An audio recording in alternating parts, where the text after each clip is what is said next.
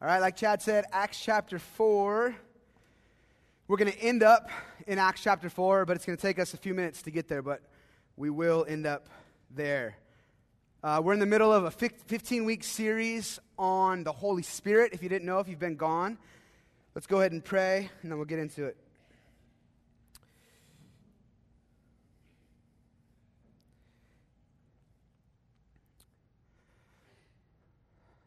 Thank you, Lord, for bringing us into your family as your sons and daughters.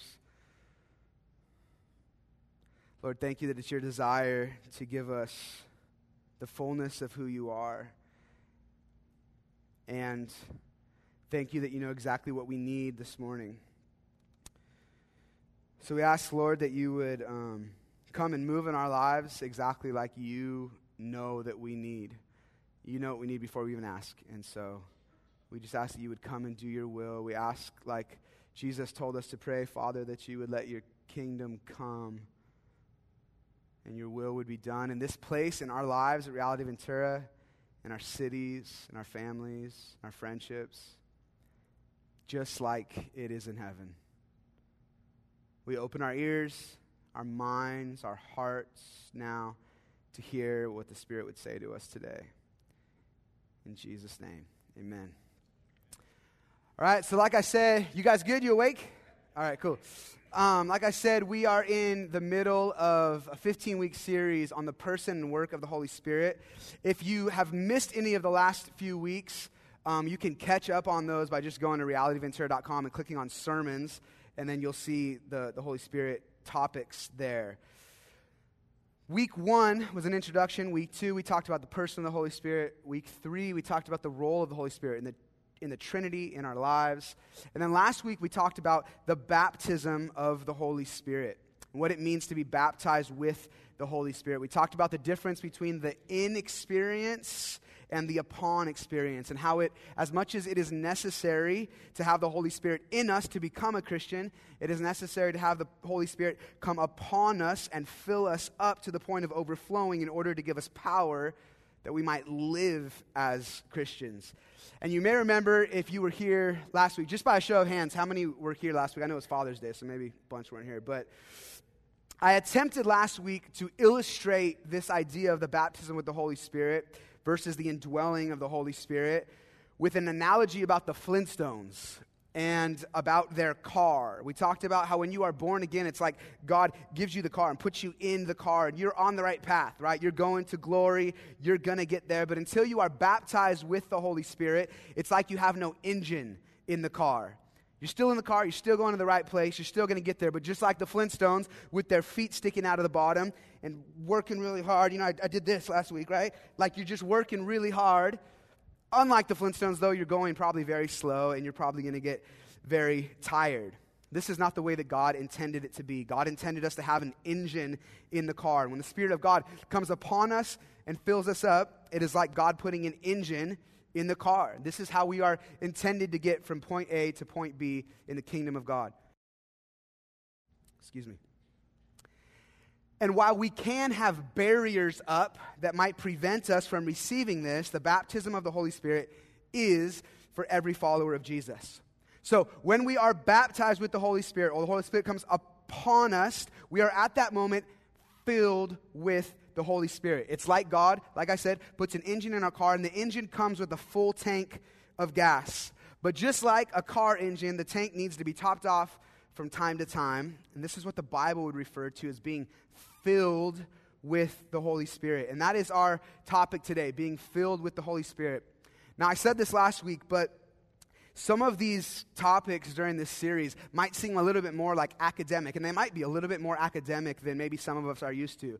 But like I said last week, it is good and right for us to both experience worship, understand God with our hearts in an experiential knowledge way, but it's also right and good for us to understand and know Him and experience Him with our minds, right? The heart and the mind. So, track with me. Track with me as we're like learning these things. It's right to know who God is, how He works in our lives with our minds and our hearts. So, as it pertains to being filled with the Holy Spirit, here's the questions that I think we should be asking today. There's four of them. Number one, we should be asking, what does it mean to be filled with the Holy Spirit? Number two, is it necessary to be filled with the Holy Spirit? Number three, what happens as a result of being filled with the Holy Spirit? And lastly, how, if at all, then, do we participate in being filled with the Holy Spirit? And over the course of the next 40 minutes, we're going to look at several different passages of scripture and, scripture and scenarios where we see people being filled with the Holy Spirit. And as we do, let's keep these four questions as kind of a backdrop to what we are reading. As we go along, we should be able to answer these questions. I'd like to temporarily skip question number one and come back to it later uh, and start by looking at questions two and three, but I promise we'll come back to question number one. Let's begin by looking at the life of Jesus. In Luke chapter 3, it'll be up on the screen, we see Jesus come to the Jordan River to be baptized by John the Baptist, water baptism by John the Baptist. And he is after he is baptized, it says in Luke 3:22 that the Spirit descended upon him like a dove. We, we looked at this last week. And then the Father speaks from heaven. He says, This is my Son in whom I am well pleased, etc. So then Jesus, under the approval love and blessing of the Father, he then goes out, and it tells us immediately after this in Luke 4 that Jesus, full of the Holy Spirit, returned from the Jordan and was led about by the Spirit into the wilderness. And there, Jesus is in the wilderness for 40 days. Satan comes and tempts him in three distinct different ways. And by the power of the Spirit, Jesus resists the temptation with the power and the word of God. He refutes the lies of the enemy. And then in Luke 4:14, it says that Jesus returned to Galilee in the power of the Spirit. And it was at this time, it says, that Jesus began performing many signs and wonders and miracles. This is when the ministry of Jesus, so to speak, began. After the Spirit descended upon him and he was full of the Holy Spirit. Now, we're told regarding Jesus, as it pertains to Jesus and the Spirit, in John 3.34, that Jesus was given the Spirit without measure and in John 1:32 that the Spirit descended upon Jesus and then remained upon Jesus. We are given the same Spirit, the same Holy Spirit that Jesus was filled with. But it does not appear that the Spirit is given to us without measure, nor does it appear that the, the Spirit is re, re, uh, the Spirit remains upon us as it as the Spirit remained upon Jesus. And that's why we're spending this entire Sunday to talk about this topic, being filled with the Holy Spirit, because we are told expressly in Scripture, as we'll see in a moment, that we need to be repeatedly filled with the Holy Spirit. Maybe it's because Jesus was without sin and we still have sinful natures. I don't know, but the Bible instructs us to be continually filled, as we'll see in a minute, with the Holy Spirit once again, not a perfect analogy, but we are baptized with the Holy Spirit once. And it's like at that moment, God puts an engine in our car, and the engine comes with a full tank of gas, but the gas tank needs to be repeatedly filled. The filling of the Spirit is not a one time event, as we will see today, but an ongoing event that happens over and over in the life of the believer. It is critical. Let's see this explicitly in Ephesians chapter 5. It'll be on the screen.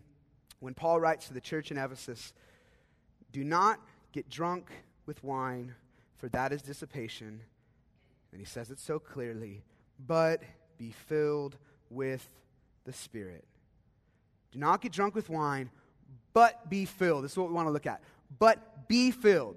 Be filled. It's just one word in the Greek. Be filled. It's just one verb. Be filled with the Spirit. Let's take a minute here to just break down this word because this is kind of the crux of everything that we're talking about today. So it's crucial that we understand what's really being said here. When Paul says be filled with the Spirit, in order for us to understand and grasp what exactly is being said, we have to understand the mechanics behind this word, behind this verb. Specifically, we need to know the tense of the verb, we need to know the mood of the verb, and we need to know the voice of the verb. In this case, the verb be filled is in the imperative mood which means that it is a command. We get that from the English, right? That, that translates well in the English. He's like, be filled, right? He's telling you, do something. It is a command. We are commanded to be filled with the Holy Spirit. But what we don't get, because we're not reading in Greek, is that this verb is also in the passive voice, which means that it is something that is done to us. The filling comes from an outside source. So we're commanded, do this. And yet, the action of the verb comes from an outside source. And it is in the present tense, which means that it is ongoing. We are to continually be being, literally, that's how it would read, continually be being filled with the Holy Spirit. So, literally translated, this passage would say, Do not be drunk with wine, but be being continually filled with the Holy Spirit, which happens to you by an outside source. In other words, this is something that should repeatedly be being done to the Christian by God. And yet, we are commanded to pursue it and continually pursue it. Every Christian is called to be being continually filled with the Spirit by God. You may have disagreed with last week's theological perspective that there is a second experience of the, of the Spirit for the believer in the baptism of the Holy Spirit. That's fine. Many do. It's not something that we would ever divide over as Christians. But in some ways, it's a moot point because the end result is the same.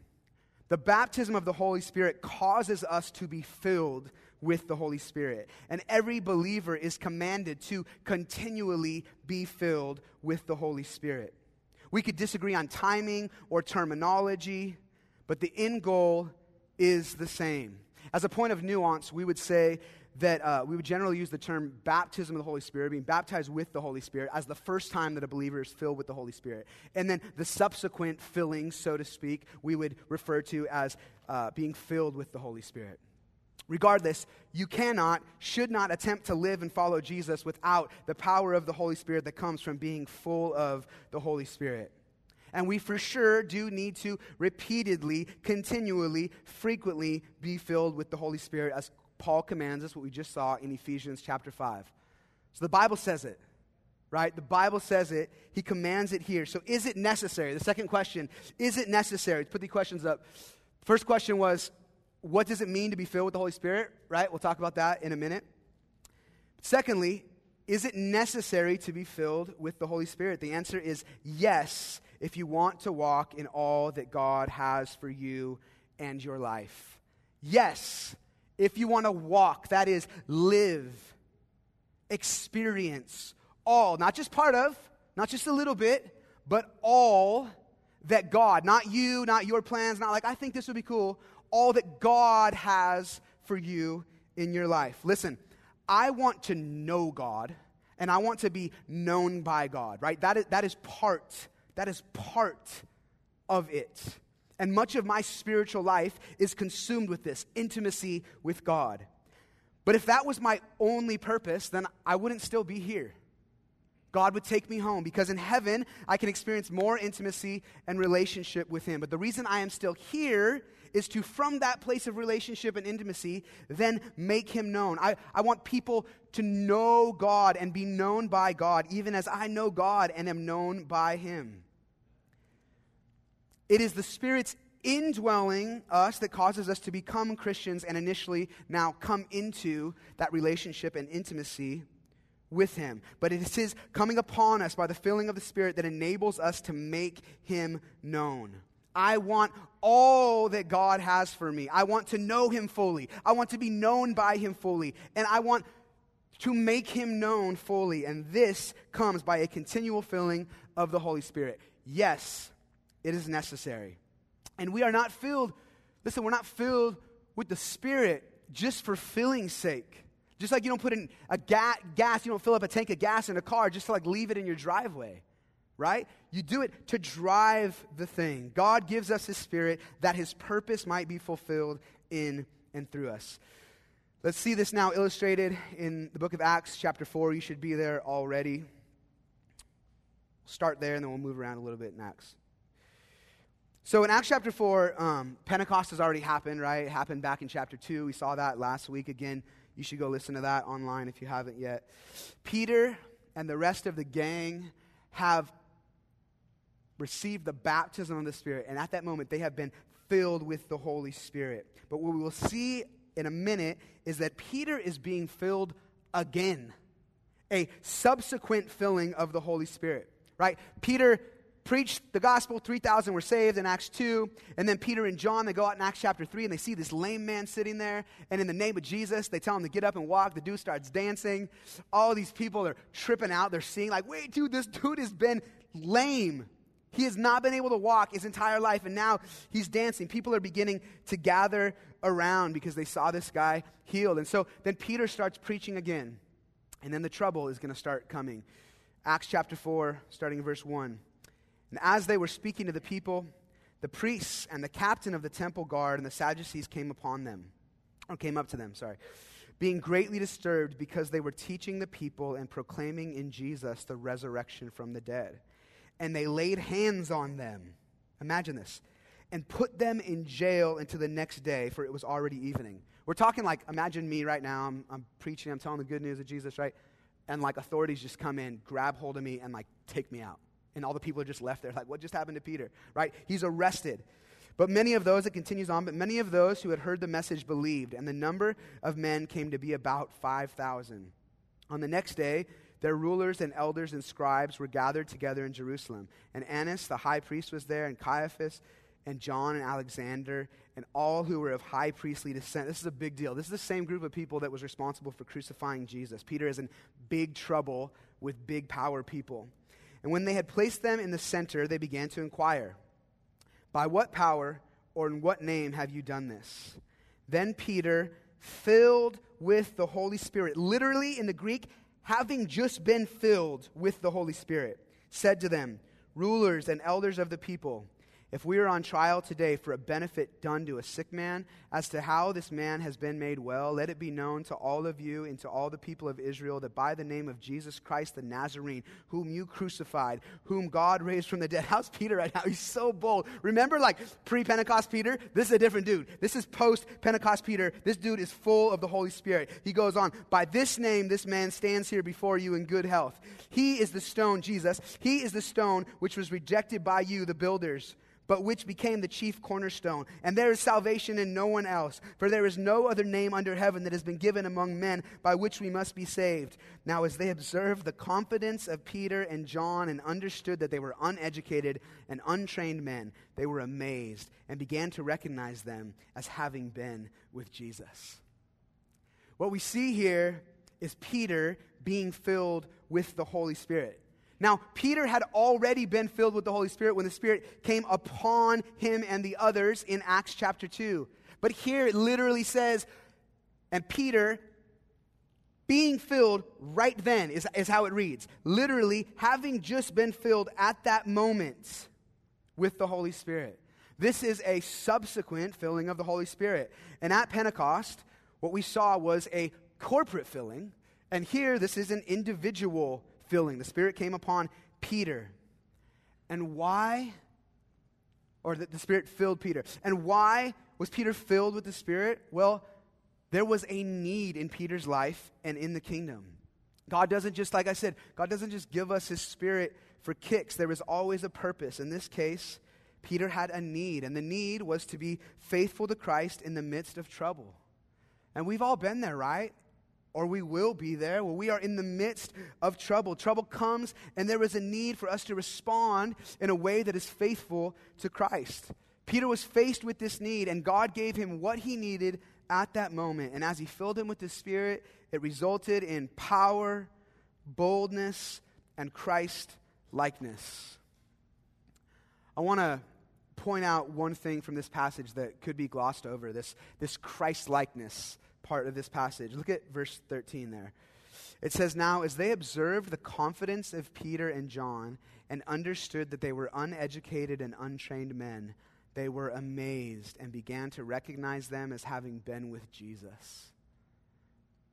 This is a supernatural power and Christ resemblance is what's happening here. Before Pentecost, Peter was only recognized as having been with Jesus because his accent was the same as that of Jesus. But now, there was something so like the quality of Christ. They observed, it says, the confidence of Peter. Literally, it could be translated the, the boldness of Peter, and began to recognize that they had been with Jesus. There was something about Peter that was reminiscent of Jesus here. It was a character thing. The character of Christ was coming through Peter by the power of the Holy Spirit. The Holy Spirit manifests a Christ like atmosphere in his people. This is what the Spirit does. Remember, one of the three objectives that we've been framing the work and person of the Holy Spirit with is that the Holy Spirit, one of his objectives is that everything he does, he does to exalt Christ. And that is exactly what we see happening. The character of Christ is shining through these uneducated, untrained, unpolished, imperfect followers of Jesus as they are filled with the Holy Spirit. It's part of what the Spirit does. He manifests Christ like qualities in us. And He also provides, as we saw in this, whatever is needed for that moment. The Holy Spirit gave Peter exactly what he needed at the exact moment. So, this is the effect of a repeated, subsequent, fresh filling of the Holy Spirit. Is it necessary? That was that, that, that, question we looked at, right? Question number two. Is it necessary to be filled continually with the Holy Spirit? Yes, if you want to experience and walk in all that God has for your life. Let's see another example of people being subsequently filled with the Spirit. A few verses later in Acts chapter 4. Um, so after this incident with Peter uh, and John, where the, the guy's healed, right? And then they, they get arrested. They are reprimanded, at which time they're told to not speak about Jesus anymore. And full of the Holy Spirit, they're like, sorry, dude, like, we're going to speak about Jesus. Like, sorry, Jesus healed this guy. We're going to tell everybody about him. And so finally, they're released by these authorities. They're released, and now they're gathered together with a bunch of believers right? They're kind of coming back home. It's like, dude, that was gnarly. I was just in jail. I was being yelled at. I like, I told them, no, we're going to keep preaching. Like, and then so they come back to like their, their friends, right? Back to the church. They're gathered together and they're at really like a prayer meeting here in Acts chapter 4. And they can, they're praying, they're praying, they're praying. They continue praying in Acts 4 29. And they're praying, they say, Now, Lord, take note of their threats and grant, this is their prayer, and grant that your bondservants may speak your word with all confidence, while you extend your hand to heal, and signs and wonders take place through the name of your holy servant Jesus. And when they had prayed, the place where they had gathered together was shaken, and they were all filled with the Holy Spirit and began to speak the word of God with boldness. This now is a subsequent corporate filling of the Holy Spirit. The church is together and they are in need, they are desperate, they're most likely afraid. And what we see here is a corporate filling.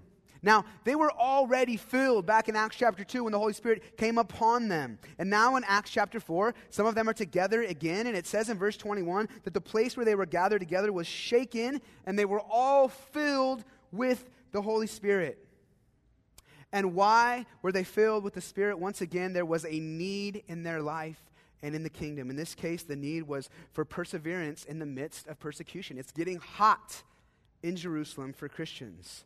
This is no doubt scary stuff here. They needed power beyond themselves. They needed power beyond themselves. The need for power for perseverance in the midst of persecution. And we should get this. I mean, I know that we are not under threat of our lives because we follow Jesus, but you will be persecuted because you believe the right thing or you speak about the right thing. And in the coming years, it's only going to get hotter in America. You're only going to be persecuted more. And we will need endurance to walk in the light of Jesus, to walk in the love of Jesus, and to walk in the truth of Jesus. And for the early church here, there was also a need for great endurance in the midst of persecution. And they were, when the Spirit comes, given everything they needed and more to, pers- to persevere. Check it out, it keeps going on. keep reading in uh, verse 32. Says, And the congregation of those who believed were of one heart and soul, and not one of them claimed that anything belonging to him was his own. Look at this. This is so beautiful. But all things were common property to them. And with great power, the apostles were giving testimony to the resurrection of the Lord Jesus. And abundant grace was upon them all. For there was not a needy person among them, for all who were owners of land or houses would sell them and bring the proceeds of the sales and lay them at the apostles' feet, and they would be distributed to each as any had need. Isn't this beautiful? Isn't this beautiful? Like, Lord, do this in your people. Do this in your people. They were filled with the, the Holy Spirit, and the results boldness, faithful witness, but unity and power and grace and selflessness and generosity. Man, this is what God has for us. Is it necessary to be filled with the Holy Spirit? Yes, if you want to walk in all that God has for your life and live beyond whatever you can, whatever I can muster up by my own strength. As an aside here, did you notice the thrust of their prayer? Did you notice the thrust of their prayer? I mean, they're in this like scary, being persecuted place. But notice that their prayer is not for uh, deliverance, it is for preservation. I'm sorry, it is for perse- perseverance in the midst of persecution. It's not for preservation or protection from the opposition. It is for God to sustain them and for boldness in the midst of opposition. Far too often, man, I'm just gonna be honest, my prayer is, Lord, deliver me from this thing. Deliver me from the opposition. Lord, heal my, my body or my heart. Lord, heal this thing. Lord, remove that difficult person. Remove that difficult situation from my life. Lord, deliver me from this scary situation that I, Lord, protect my kids. Like that's a big one, right? Lord, protect my kids from any kind of danger. But the kinds of prayers that we see coming from them would be like, Lord, give me endurance in the midst of the trial. Lord, make me more like you in the midst of the difficult relationship. Lord, let my kids see you and know you if danger comes to them. Right? Remember, it was in the midst of the fire, the furnace, that Shadrach, Meshach, and Abednego saw the Son of God clearer than they ever had before. We must not make the mistake of thinking that God's best is always to deliver us from hard stuff. Sometimes the most loving thing God will do is allow us to go through the hard stuff and reveal himself to us in the midst of it. The early church knew something about this, and that's why they prayed like they did, and we, can, we should learn from that. It's like uh, the other part of that passage in Ephesians chapter 5. It says, Do not be drunk with wine, but we fill with the Holy Spirit. There's this thing called happy hour, right? Why is it called happy hour? Because alcohol makes you happy. But why do you need to be happy? Because the world and what happens in our lives brings us down. And so we want something to try to bring us back up. We want to medicate in some way, and alcohol can make us happy. But Paul is saying when life gets hard, and it will, don't get drunk with wine, but instead be filled with the Spirit. There is a prescription here that is better than wine. It is being filled with the Spirit. Now turn over to uh, Acts chapter 13.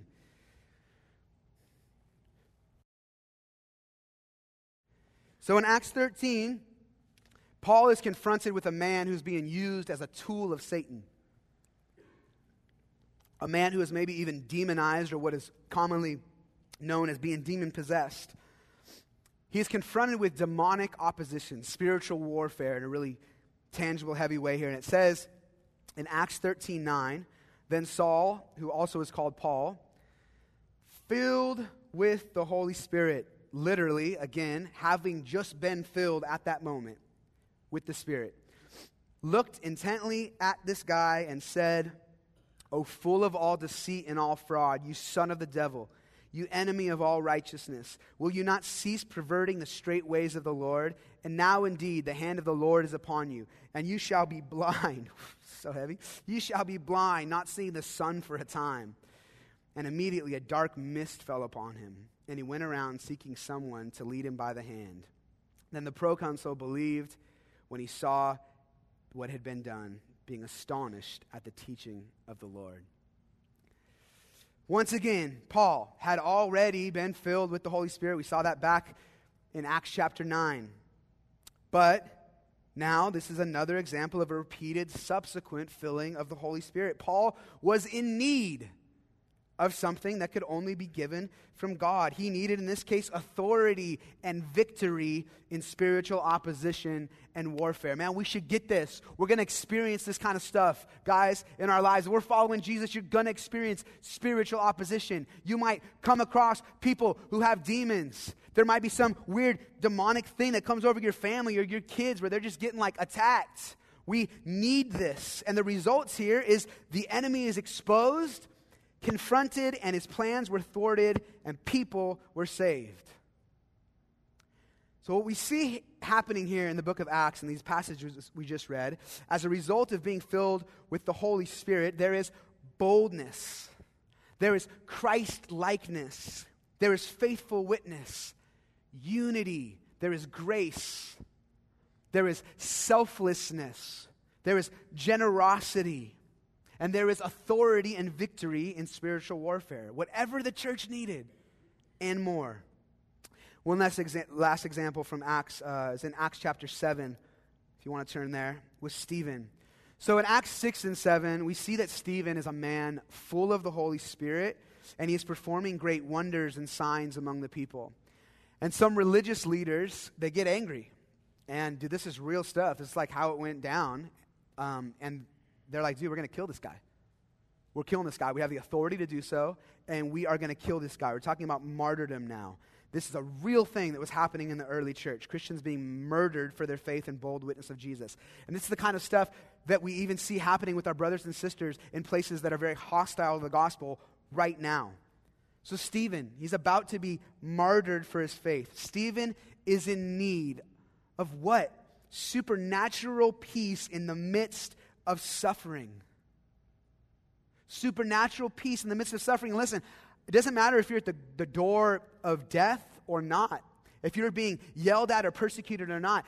We have often, some of us right now at this moment, have a need for supernatural peace, like supernatural calm in the midst of our suffering, whatever that may be. And it says in Acts 7, starting in verse 54, but he, Stephen, being full of the Holy Spirit, gazed into heaven and saw the glory of God and Jesus standing at the right hand of God and said, Look, I see the heavens open and the Son of Man standing at the right hand of God. Can you just imagine the scene? Like this dude's about to be killed.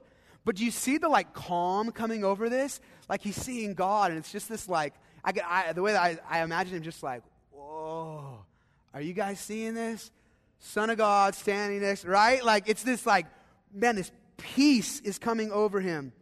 Look, I see the heavens open and the Son of Man standing at the right hand of God. Then they cried out with a loud voice, stopped their ears, and ran at him with one accord. And they cast him out of the city and stoned him.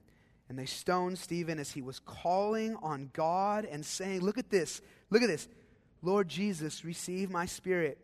Then he knelt down and cried out with a loud voice, Lord, do not charge them with this sin. And when he had said this, he fell asleep.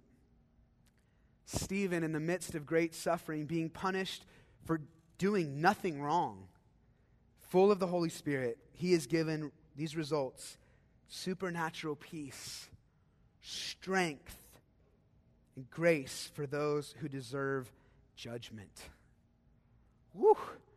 I need that last one a lot of times, man. Like people who are just like deserving of judgment, as these people were. They deserve judgment from God, and yet he was given this grace, crying out to God, Lord, don't charge them for their sin. So, in all of these exa- examples and acts,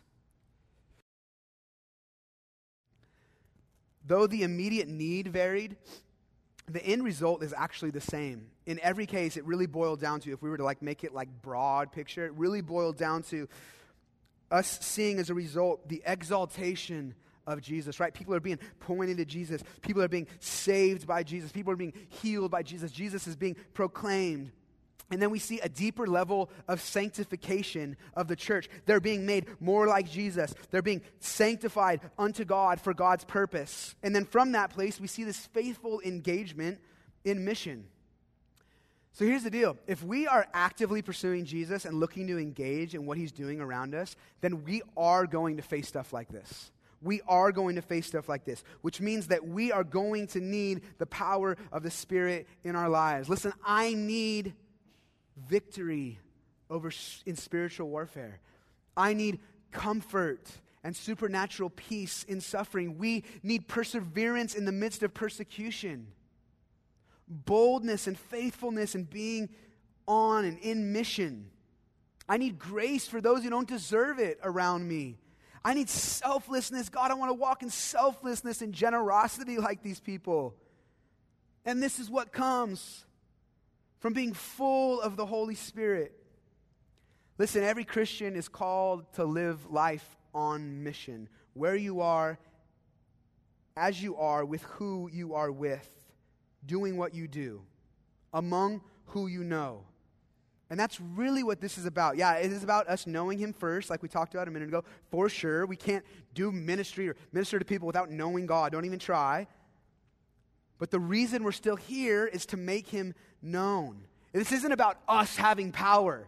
God doesn't give us His Spirit so that we can have power. This isn't about us being faithful, like, dude, look how faithful and strong I was. It is about Him being made known. It is about Him being made known. And when He is made known, that is when humanity then finds everything they need. It is in Him that they were going to find joy. They're going to find peace that surpasses knowledge. They're going to find hope that is beyond this world. They're going to find love that they never knew existed. They're going to find life and abundant life. It is all found in Him. What we see in these stories is that when the Christian is filled with the Holy Spirit, they begin to see, think, act, and live like God does. And God, in all that He is, starts moving through them. And people start experiencing God as they're filled with the Spirit, Spirit's moving through them. They're starting to experience the things of God, which is peace and joy and love and all of those things. They, as they're filled, get more of God, and then the world around them gets more of God, which is exactly the world needs. I love what Wayne Grudem says. To be filled with the Holy Spirit is to be filled with the immediate presence of God Himself. And it, therefore, will result in feeling what God feels, desiring what God desires, doing what God wants, speaking by God's power, praying and ministering in God's strength, and knowing with the knowledge which God Himself gives. But the work of the Spirit doesn't stop there. To mention a few things, like Titus 3 5 says that we are also renewed by the Holy Spirit. We are renewed by the Spirit, and the power of sin is broken. This happens at salvation. Second Corinthians says that we are transformed into the likeness of Christ by the Spirit. That means you got to you don't you can stop trying so hard. It is a work that is done by the Spirit. Second Thessalonians and First Peter says that sanctification come by the power of the Spirit. It is by the Spirit that we are able to put to death the deeds of the flesh. It is by the, the power of the Holy Spirit. He is the one who supplies strength for us to resist our sin and our sinful natures. This is God's work through His Holy Spirit. Acts 6 and Acts 11, we see that the Spirit produces in us lasting character. You don't have to try to muster that up or just like, oh, I'm just going to be like this. The Spirit does that in us. The implications of Ephesians 5 are that being filled with the Holy Spirit produces in us worship, gratitude, humility, healthy relationships, and good work. And then Galatians 5 says that godly fruit, stuff like love and patience and gentleness come by the Spirit. So, back to our list of questions here, these four questions. Number one, what does it mean to be filled with the Holy Spirit? We'll talk about that in just a minute. Is it necessary to be filled, with the Spirit? Yes, if you want to walk in all that God has for your life. But this third question, what happens as a result of being filled with the Holy Spirit? We just saw all this stuff power, boldness. These are the things that happen. Christ likeness, unity, grace, generosity, selflessness, authority and victory and spiritual opposition and warfare, supernatural peace, strength and grace in suffering, intimacy with God, fruitful mission, breaking of sin's power, growth in holiness, transformation to be made more like Jesus, lasting character, healthy relationship, hearts of worship, gratitude, and humility. Those are just some of the things we see. It's just that's what, the, that's what they needed. What happens as a result of being filled with the Holy Spirit? Or more succinctly said, if we were to boil it down, we'd say this. What happens as a result of being filled with the Holy Spirit is that we experience Christ being more exalted in and through our lives. And we experience sanctification to God and intimacy with God. We are brought into that Trinitarian love that exists between Father, Son, and Holy Spirit. And from that place, we experience everything that we need to engage in the mission of Christ. This is what happens as a result of being filled with the Holy Spirit. This is knowing God and making Him known. And to do that in the way that we were intended to, we must be continually filled with the Holy Spirit as we're seeing in Scripture. And the fourth question here, put this all up on the screen, is how, if at all, then, do we participate in being filled with the Holy Spirit? Ephesians 5 says it's a command be filled with the Holy Spirit. He doesn't just say, You're going to be filled with the Holy Spirit. Yeah, it's something that happens to you from an outside source, and yet you are commanded to participate in it and be continually filled with the Holy Spirit. How then do we participate in this being filled with the Spirit? Well, at a first read in the book of Acts in these stories, it almost appears that like they didn't participate at all. There was no participation. But there is actually a backdrop to everything that is happening that I believe is key to knowing how we participate in this. And the backdrop is this. I'm going to I'm to tell you the answer to this, and then we're going to just like put some meat on it.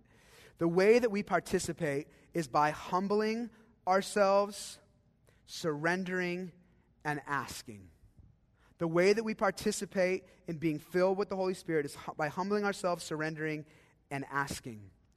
We humble ourselves. 1 Peter 5 says that God opposes the proud, but gives grace to the humble. We see with the life of Paul that he was humbled by God, but he also humbled himself before God, like we see in 1 Timothy, as he's acknowledging, dude, I'm the basest of all basest. I'm the worst of all sinners. To humble yourself in many ways is exactly opposite of being self reliant. That's what it means to humble ourselves. It is recognizing our depravity before God and our desperation for God. It's like a it's like this. It's like a God, I can't do anything apart from you. You know and have everything that I need. Lord, I, I need you. I, I, I can't do this. And not just in the, the situations where like the whole world would say, I can't do this, but Lord, I can't, I, I can't be a husband without you. Not just in the hard times, but in the good times. Lord, I need you. Lord, I can't do anything without you. This is humility, and this is the kind of participation that is involved in being continually filled with the Spirit. And it is self reliance and pride that can often barrier the Spirit's work in our lives. Secondly, it's surrender. Our participation means surrendering. What we see in the life of the early church is a willingness to surrender. We see this constant surrendering to God, His plan, and His purpose. And it seems that this then is an open door to the Spirit working and moving in our lives. But the opposite is true as well. There is something about being unwilling to give up control that puts up a wall to God moving freely in our lives. When we begin to depend on the flesh, whatever our natural inclination is, uh, we, we will start drifting toward pride, if that's your natural inclination, or control, or being judgmental, or being stingy, or worrying or legalism or being self conscious or our own insecurities or fears. When we do that, it's like a, a barrier to God moving fully in our lives.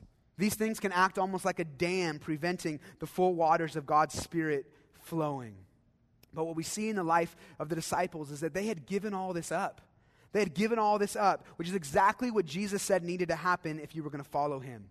Paul says it like this I count all things as rubbish, literally dung. I count all, all, all, the stuff, the good stuff, the okay stuff. My life is like dung.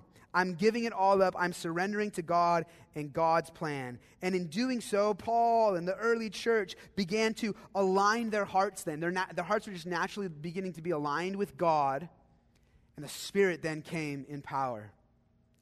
We've mentioned this over and over, but everything the Holy Spirit does is to exalt Jesus, sanctify us unto God and his purposes, and engage us in mission. And when we surrender, humble ourselves, and become willing for our lives to be about those same things, then you can be sure that God is going to fill you to the point of overflowing and give you everything you need to walk in that. Experiencing the fullness of God's power in and through our lives come when we humble, comes when we humble ourselves and surrender. When we recognize our need for God, surrender to His plan and His purpose, and allow our desires to fall in line with God's, then we should expect to see the fullness of God's power resting upon us and working through us. But until then, we should not expect anything more than a very natural, very mundane, average human experience. The last way we participate is that we participate by asking.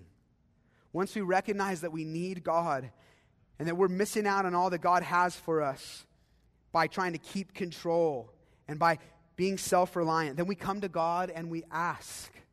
Jesus said regarding the, the Holy Spirit, keep asking, keep knocking, keep seeking, and you're going to receive.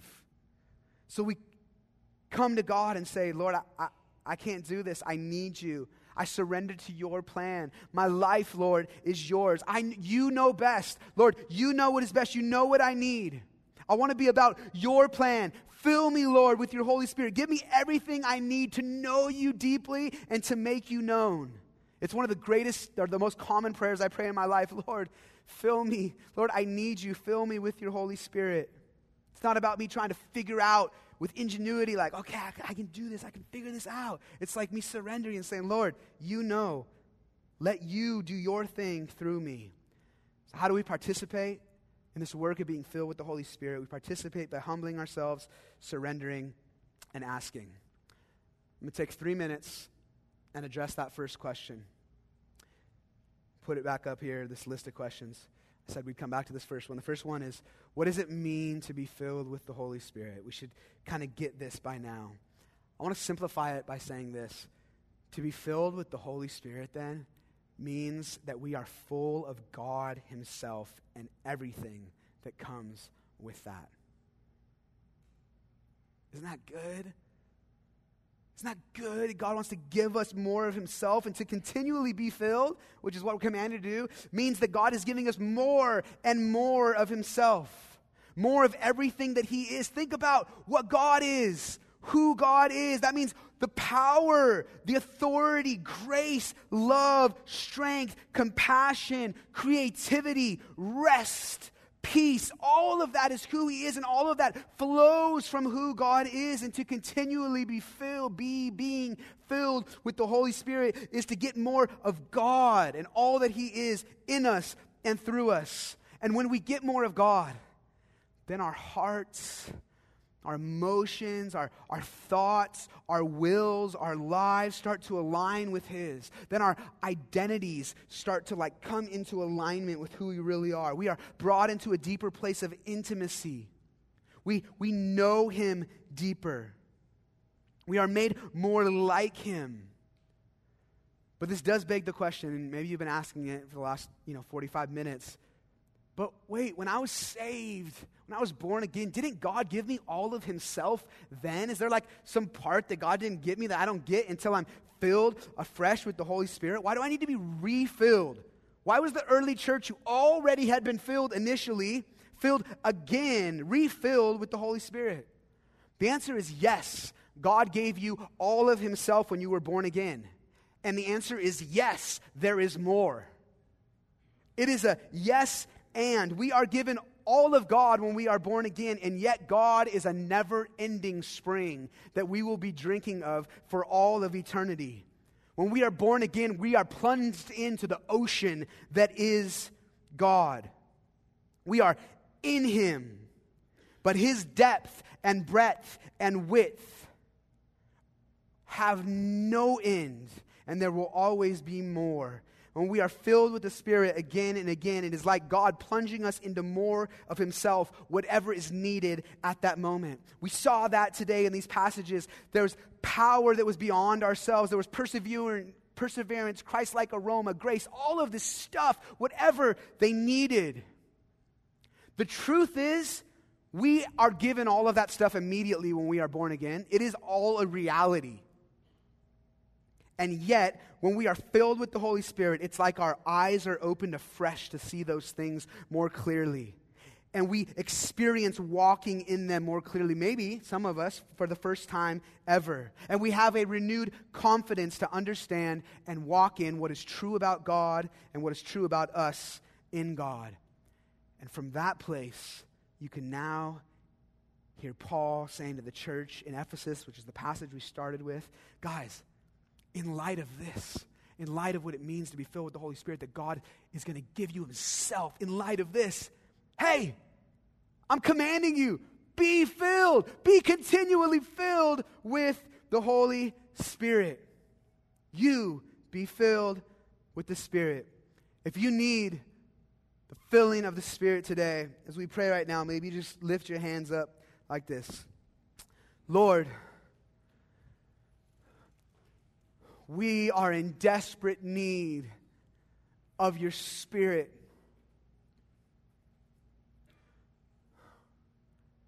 Lord, I don't want my life to just be about my stuff and my plan, my things, my agendas. Gosh, Lord, the only hope I have is in you. The only life we have found, Lord, the only comfort that doesn't go away is found in you. It's what, it's what we know. It's why we're sitting here today. It's why we follow you. Lord, we want the world to know that. We want the world to know all of you, and we want to know more of you. But Lord, we need the Spirit moving in and through our lives. So we ask, Holy Spirit, would you just fill us afresh right now? We humble ourselves, recognizing that we're in desperate need of you. We surrender and lay down control and surrender to your plan, your purpose. Come, Lord in our lives, even at this moment, move now.